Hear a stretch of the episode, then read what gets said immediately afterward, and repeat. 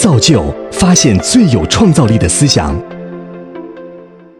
今天我跟大家分享的题目是人工智能，里面包含了我这几年在做这些工作的时候的一些感想。攻是攻击的攻，我们还是先从呃传统的科班的人工智能开始说起。呃，我们先从先做一个小测试吧。大家可以看到。大屏幕的左边现在有一张图片。如果我问大家你看到了什么，我相信每个人都有自己的回答，对不对？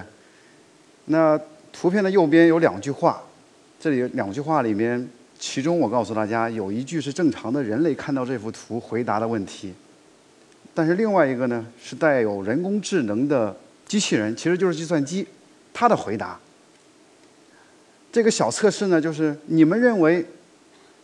小花是正常的人类呢，还是小明是正常的人类？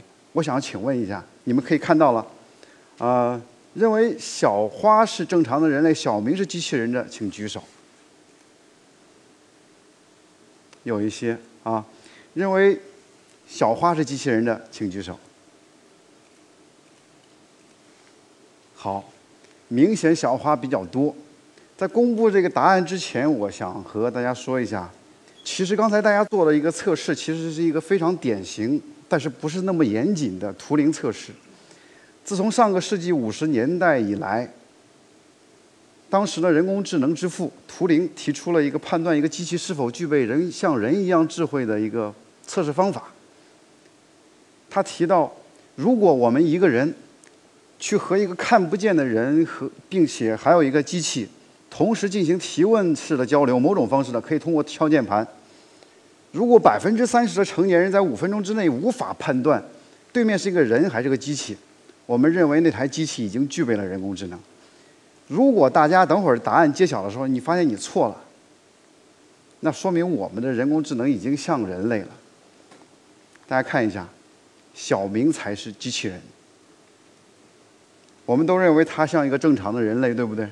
实际上，你看他比我们还聪明。我看到第一张图的时候，我也不认为这是一只猫啊。那可见人工智能的发展现在已经有了一些有意思的一些成果。那但是对于这一步来讲，其实对于计算机来讲，其实是非常难做的一件事情。计算机就如果像人一样去思考，有具备人一样的智慧，它首先有一个很重要的领域是什么呢？我们要知道，人的百分之七十的信息处理来自于我们的眼睛。这是其实经历了五点四亿年生物的进化才得来的本领。对于计算机来讲，它只有零和幺；对于一张图片来讲，它看到的只有像素上的数值。它无法看到这个沙发上的这条线到底是不是一条线。它更无法知道，我们现在看到有一只狗，对不对？但对计算机来讲，为什么它会认为这这是一只狗，而不是一个沙发呢？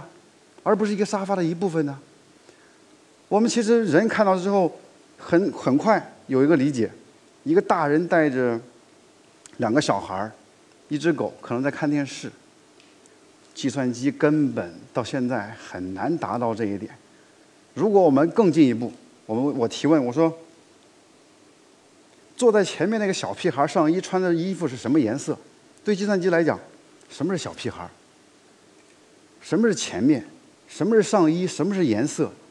他完全无法理解。所以在人工智能提出了很多年之后，一直在视觉这一块儿都是一个很困难的。但是自从到了这个世纪，特别是最近几年发展特别快，在国际上有一个叫 ImageNet 这样的一个项目。它有上千万的样本，想通过教计算机来学习。他为什么要这么做呢？我们要知道，我们人生下来之后用眼睛来看世界。实际上，如果把眼睛比作比作计算机的话，每两百毫秒我们就拍了一张照片。大家可以想一下，从我们睁开眼睛看世界开始，我们拍了多少照片，我们才有今天我们能够。看懂、看明白，所以呢，我们希望训练计算机，它也具备这种能力。在过去，刚才我说的 ImageNet，还有那么多类别，你需要从那里面找出你能够识别出来的狗，这是一件对人人类来讲也有错误率的，大约有百分之四的错误率。在二零一零年的时候，最好的计算机人工智能，它也它的错误识别率在百分之二十到三十之间，比人工差。但是到了最近几年，一二年之后，特别到一四年，斯坦福有一个博士自己关在家里面，他通过自己的研究和技术，已经降低到接近人类错误率，这是一项非常了不起的成就。之所以能够做到这一点，它背后用到的技术，我们称之为深度学习。通常我们要告诉机器这是猫。这是猫，这是猫，我告诉他一万遍，OK，他知道了。这样长这个样子是一只猫。但是二零一二年的时候，Google 做了一项更了不起的工作，我就不告诉你什么是猫，我就直接问你什么是猫。Google 的人工智能真的做到了，这这台机器过去都不知道什么是猫，它居然把猫找出来了。所以说，这项成果对我们的人工智能领域的科学家表示非常的佩服。那很快，人工智能领域的发展，大家最近几年也知道，阿尔法 Go 之类的。那最典型的应用，我们身边能够接触到的，比如说，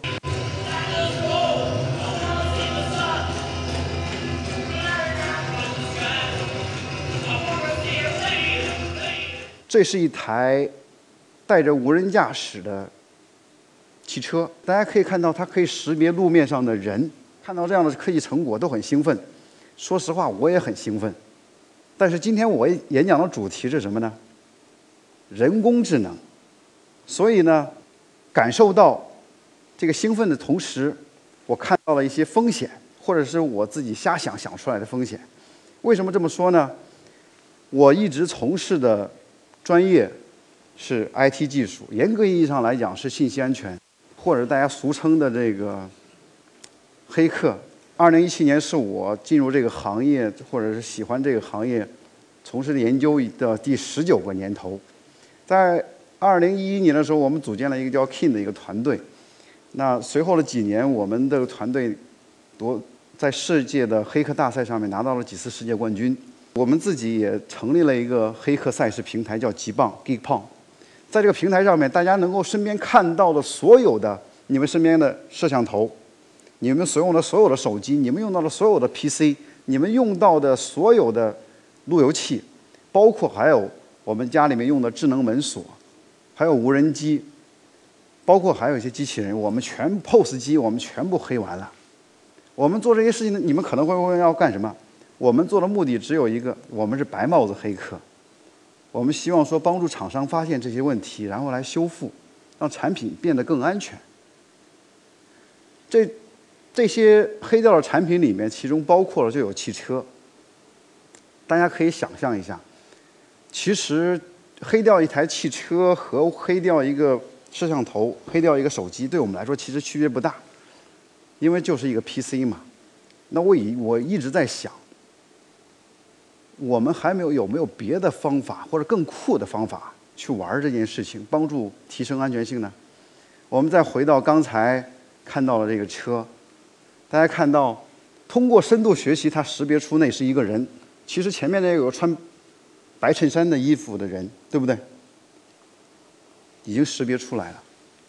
当时我产生了一个想法：如果我让他坚持认为那是一棵树，当发生问题的情况下，汽车会做出一个判断，我立刻会撞上一棵树，而不是一个人。但是如果我让他认为是坚持认为它是一个消防栓或者一棵树，他就会撞上去。导致一个安全后果的发生，我认为这就是黑掉。这可能要比黑掉这个 PC 大屏幕更酷，有没有可能呢？说实话，我们过去从事的是传统的安全领域，我们研究的是 PC，我们研究的是操作系统，我们研究是 ARM 芯片，我们对这块并不了解。所以，但是因为兴趣使然，我们去了解，想去学习一下，能不能做到这一点？我们挖漏洞、利用漏洞，正是这个过程。我们同样是交给计算机一堆攻击样本，我们产生一个什么样的结果呢？大家先看正常的过程是什么样的。我输入一个正确的样本，要得到一个什么正确的决策。可是，在攻击里面，我们输入一个攻击的样本，错误的样本，就希望它能够得到一个错误的行为。那会不会这个问题也在人工智能领域里面出现呢？很快，在去年我们极棒这样一个面对智能生活的一个比赛美国站的时候，刚好有位有一位世界级的人工智能的大师，一个科学家，发现了一个成果。这个成果是什么样子呢？大家来看一下，左边是一只，大家都知道这是小狗。实际上，对于现在的人工智能来讲，识别这样一只小狗非常容易，几乎没有失误率。但是这张小狗又不是小狗，它是经过特制的。当我们把这张图片交给现在最成功的人工智能识别系统的时候，这个是这这个人工智能坚持认为它是一只鸵鸟。左边这张图，大家依然看不到任何的信息，全部是噪点，对不对？但是我们交给人工智能的时候，它坚持认为它是一只熊猫。我们又一次导致它错误的决策，所以这一点研究给了我们一点信心，就是我们假想中的错误真的有可能导致错误的决策，就是攻击样本。当我们带着这样的想法和很多人交流的时候，发现很多人不太关注这个方面。很多人可能认为，这无非不就是认错了嘛，人也会认错嘛。可是我要告诉大家，现在的黑客用到的所有的漏洞，在十几年前都是人们认为的错误，可是放在黑客的眼里，它就变成了一个可以用来办坏事儿。去年的时候，微软推出了一个。智能聊天机器人，它能够和我们正常交流，交流的过程呢也是学习的过程。可是我记得好像没过多久他就下线，为什么呢？因为他在第一天的下午就开始跟人骂脏话了。他跟人说种族主义的东西，为什么能这样呢？因为上午有人在用这种话来跟他交流，他以为这是正常和人交流的方式，所以我产生了一个想法。在人工智能时代，真的可能一不小心，人人都是黑客。黑客不需要写任何代码，也不需要像我们有十几年的安全经验，他就可以成功的把人工智能给欺骗了。这是说的语音领域，其他领域呢？大家来看一下这个领域。这是一只机器狗。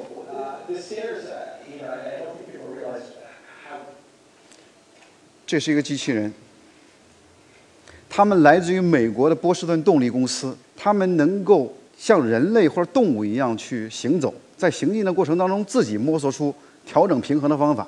这是一项非常了不起的产品成就。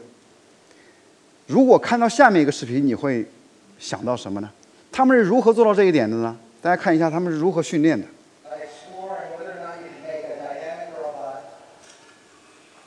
抬起来，打掉。依然坚持的拿起来。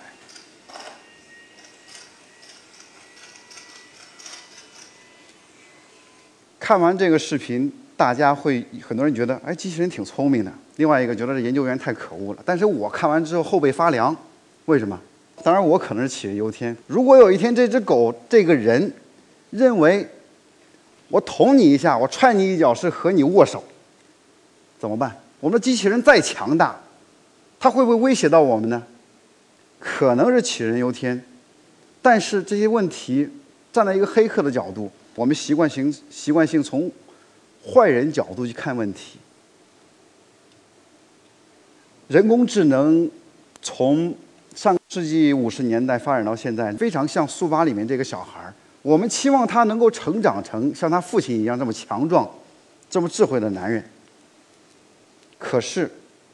这一天会不会受到干扰呢？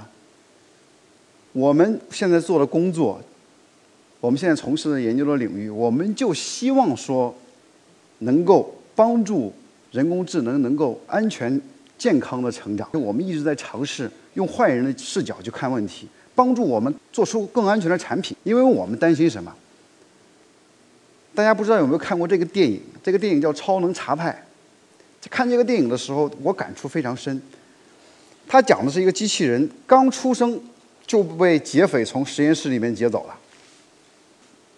过了几个月，大家可以看到了，他戴着金项链，举着手枪。他在干什么？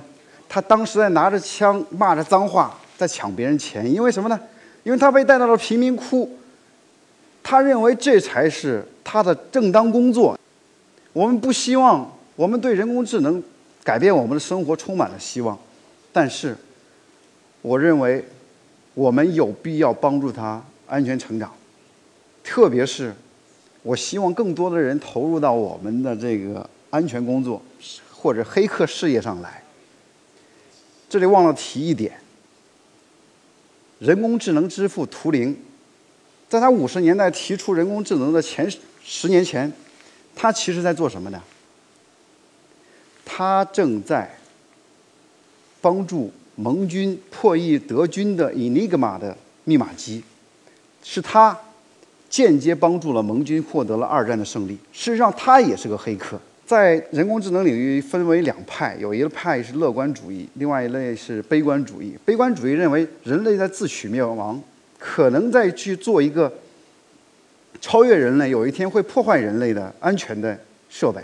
持这个观点的人，我我是其中一个，其他的包括霍金、伊隆·马斯克、比尔·盖茨，他们也担心有这样一天。如果真的有那一天，我们现在是帮助他们成长。如果真的有一天那天，我希望我们的黑客说不定还能够保护全人类，攻击他。所以今天我跟大家分享的全都是我的一些浅薄的一些想法。啊，如有不雷同，欢迎拍砖，谢谢大家。